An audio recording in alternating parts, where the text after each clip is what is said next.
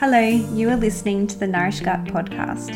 This space is for the woman who is suffering from digestive issues like IBS and SIBO. I am your host, Carly Raven. I'm a naturopath, clinical nutritionist, gut health expert, and mother.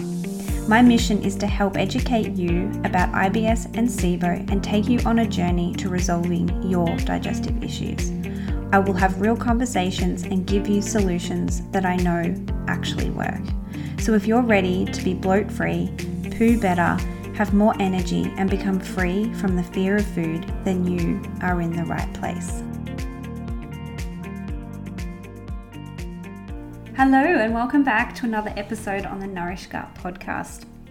I am really passionate about what we're going to be talking about today. It's something that's really dear to me and close to my heart, and I think it's because I see it with so many of the patients that I'm working with, um, or now when mentoring practitioners, it's a really big area and um, challenge, uh, even with other practitioners. And this, it's such a complicated arena. I think that we're now looking at emotions, we're looking at mental health, we're looking at gut health um, we're looking at people's past traumas, relationships with themselves, with others, and with food. So it's a really loaded conversation. Um, but I think I really wanted to come on today and, and share my thoughts around it and provide some further education on it because most, most people don't realize the impact that disordered eating or um, eating disorders or food restriction can have on our gut. And for so many people, they don't even realize that it could be one of the underlying causes for even ending up with their chronic gut issues.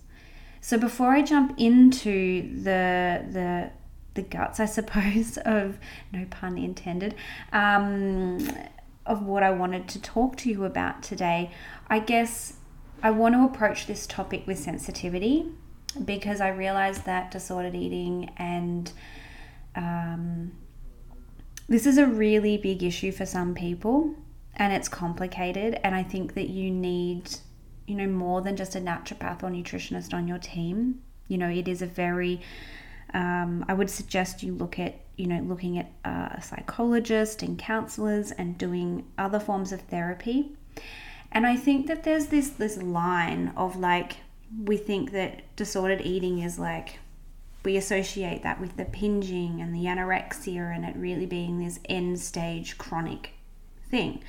But I do think that it is invisible in some people. And you may have a family member or a close loved one that has that and you don't know. Or maybe you're sitting there and, sorry, you're sitting there right now and you know that this is something that's going on in you. People can't tell. So it's not always visible. All right. And there is a line from mild to moderate and to quite severe disordered types of eating.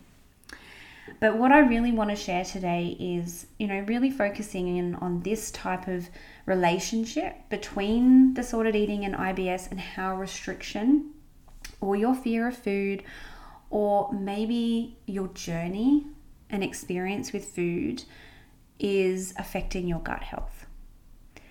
Because it's I'm really passionate about it. I, I, I feel like we're in a bit of an epidemic, and it's been I've been feeling this for five to ten years, like throughout all of my studies. When I was actually in university, I remember this so distinctly this is kind of when social media really took off and everyone was kind of a food blogger or, you know, an Instagram influencer. And I had back at the time uh, when I was studying an, an, account and I would be sharing the food that I cooked. I wasn't qualified and I would just be sharing photos and um, I also remember even just my, my, you know, I actually think most people have experienced some form of disordered eating, whether that be like dieting, emotional binging, um, calorie counting, it could involve over exercising, or it could be more like a disorder, a disorder like anorexia or bulimia, right? And most people have experienced or done something like this. So, going back to when I was studying, there was a period of time where I was, you know, studying and I was learning all about the body and health and illness. Like I was surrounded by constantly learning about this condition and that condition and that's toxic and that's not good and this is what's good and this is what we need to be doing. And I can't quite remember whether it was second or third year of my studies, but I got really overwhelmed and anxious. You know, the social media world was blowing up and you know, you would just food was everywhere. Everyone was saying everything on social media. Then I was studying this amazing degree and absorbing myself into that. And I got a little bit scared of the world, if I'm being quite honest with you. I, I felt like there was so much going on, there was so much that could impact my health. There was so many, I felt like the like the companies in the world were against us in terms of health and well-being and it was a really full on time to be studying and you know, having these realizations and, you know, the pharmaceutical companies and, you know, when you dig deep into all of that stuff, it, there's some there's some stuff that's going on in the world that I don't agree with. And I still hold true to those beliefs. But back then, when I was younger and I was stressed out uni student, you know, it did. And that, you know, even um, uh, orthorexia, which is like that healthy form of disordered eating where you're it's kind of almost masking up or you're only eating health foods and um, things like that. So I, I feel like you know even i experienced elements of that of like being fearful of you know eating too much gluten or um, you know just having so lots of processed foods. And I'm, I'm proud to say that i'm now at a place where i can go and you know this week i ate a waffle cone ice cream and i didn't give a shit. Like but past me would have found that hard um, at times. But you know, it's growth and you know maturity and education and being able to view that as a sometimes food, and that's something that I speak to my son about now, who is two years old, and he has this obsession with biscuits like we, some i don't know someone gave him a biscuit. Maybe it was us maybe it was his mum nan. Um, and he will like ask 10 times a day bicky bicky. And i've had to be challenged in this conversation around food and you know it's so loaded. And to him and i've just explained that you know we can't have a bicky for brekkie. Um, but it's a sometimes food and, and trying to have conversation that's really educational and positive and allowing you know yourself or your children or your loved ones to still indulge or have those moments of you know enjoying that food without it you know completely crippling you. And unfortunately what i see in my practice is that it is crippling them mentally physically socially and it, it breaks my heart. So i want to kind of have a discussion today about you know, what, what's actually going on here. So when we unpack it, you know, there's a lot. We've got pre existing mental health conditions, whether that be anxiety or depression. Um, and or bipolar or you know it could be anything that is automatically going to amplify right? So then you know that that could be having the the gut brain connection going on there could be miscommunications happening the person already has anxiety and now their gut microbiome's not great and they're starting to get gut symptoms. Or all of a sudden they go and get you know, traveling or get exposed to mold and now they've got these chronic gut issues right? Now when you go on google or use social media or you start talking to friends and family you know, the common things that you get told is, you know, reducing gluten, taking out dairy, going on the FODMAP diet, cutting this out, cutting that out, cut that out. You know, have you tried the plant based diet? Go vegan, um, avoid histamines, do the low salicylate diet, right? Cut out, cut out, eliminate, exclusion, exclusion, exclusion.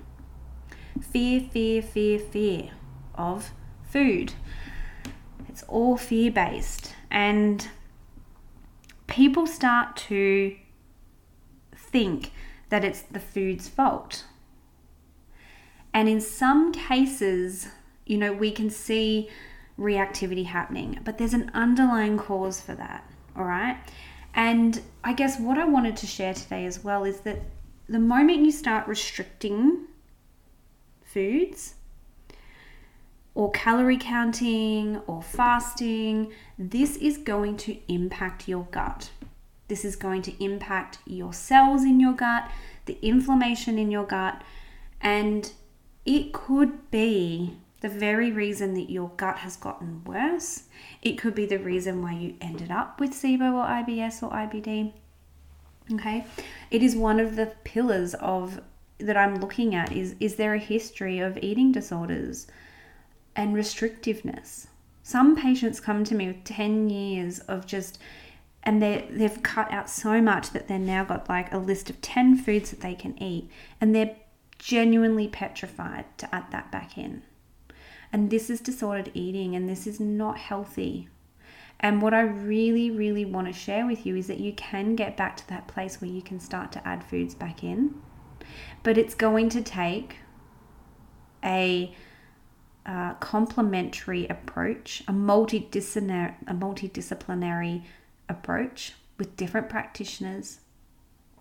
You're going to have to realize and take ownership for the fear of the food and the restriction and your relationship with food. Checking in with your body. How do you feel about eating that garlic? About eating a piece of bread? How do you feel about going out and eating dinner where you have no idea what's going to be on the menu? How do you feel about going to a wedding? I guarantee so many of you listening right now have already got that feeling of like, no, I can't do that.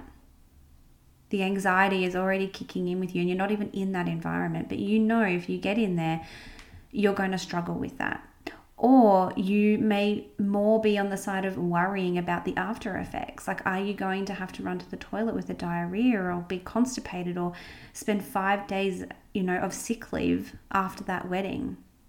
And so I'm not dismissing at all but I think we have to dig deeper all right?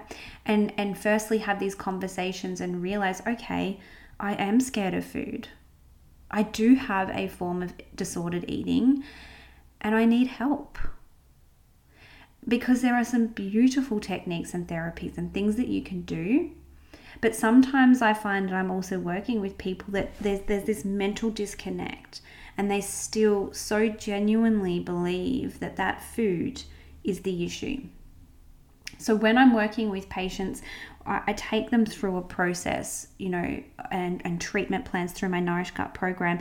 Um, and, and we work on you know, fixing these underlying causes, there will be periods of time where you may need to reduce certain types of food, but you need to add these back in and more by the time you have finished up working with me. And this is also something that I mentor other practitioners on. Because health professionals are failing people in this sense because if you are working with someone and you don't tell them that that's a diet therapy and that it's not a forever thing, then they may stick on that for the rest of their life because you have given them symptom reduction and given them their life back where they can actually go out and socialize, but they're avoiding that food and that's depriving the microbiome, and that long term is quite possibly not the best thing. So, with anyone that you're working with, you need to get to a place where you can add these foods back in. You need to be able to heal that gut.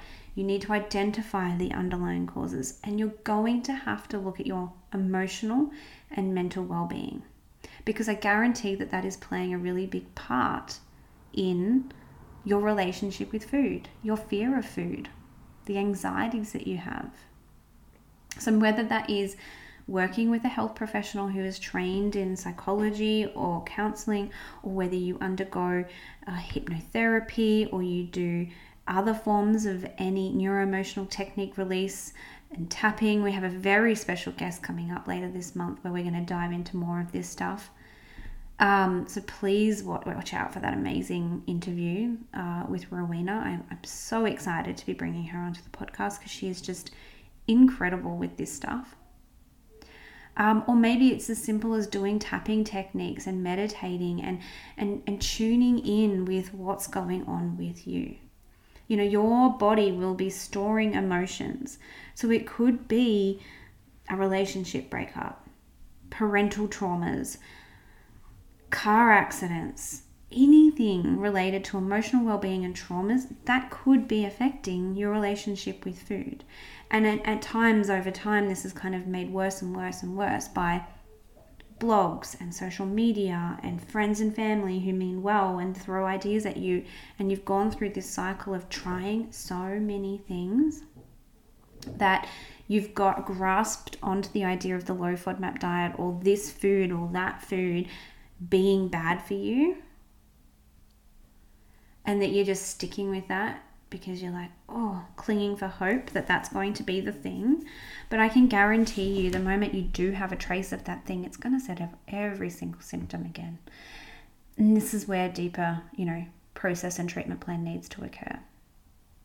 So, I would love to know from you, like, what relationship, you know, ask yourself these questions. What relationship with food do you have? Like, do you feel triggered by food? Do you feel scared of food?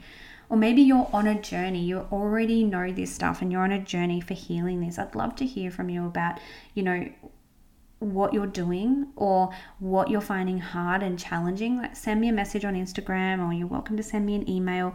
Um, I'd love to hear from you, um, especially if you're looking for, you know, a process to go through where you can feel nurtured and supported and talk about this stuff and own this stuff while healing, while addressing the underlying cause and getting to a place. I love it when people get to phase six. I just, you know, and, and sometimes it's a lot of coaching and mentoring and, and cheering them on and saying, you can do this to get them there. And health isn't linear. You're not going to get there from A to Z within a month. It's going to take time and work. But every single one of you can do it. I know you can do it. And I would love to support you with that. So I work via my Nourish Gut program. It is open for enrollments, and this is exactly what we do. You know, patients with IBS and SIBO will have a history of some form of disordered eating or a you know unhealthy relationship with food and it is a really core component of what we work through throughout the program um, I, I, love talking about this and i find that you know i'm caught up in, in many different conversations not only with my patients with colleagues and with other health professionals and i think you know the main aim of, of today is to just raise that awareness um, because it is really challenging um, and you know if you sense that you have a loved one or a, you know a friend who may be struggling with this, just provide support. Ask them if they're okay. You know, and it may you may not be right, and that's okay too, but it can be really isolating and challenging. Don't dismiss it and don't think, oh, she's just crazy and on a fad. It, it's a lot deeper than that, and I think we need to have better understanding because these people just want to feel well and not suffer from debilitating issues. So please reach out to that person. Or if you are that person, ask for help. Find someone who you feel confident and safe to talk to about it and be brave because I know you can do it and there is help out there and you do not have to continue living this way. I'm sending so much love because I know there are people out there that need this. And please come and say hello if you would like to continue this conversation. Take care. Bye. Did you like what you heard? Leave us a review. If you'd like to learn more about my Nourish Gut program or the Nourish Gut Kids membership, head over to my website. Would you like to be a part of a community that gets it? Join our Facebook group, Nourish Gut Community, or come and follow me over on Instagram. All of these links can be found in the show notes. Thank you for listening, and I will see you next time on the Nourish Gut podcast.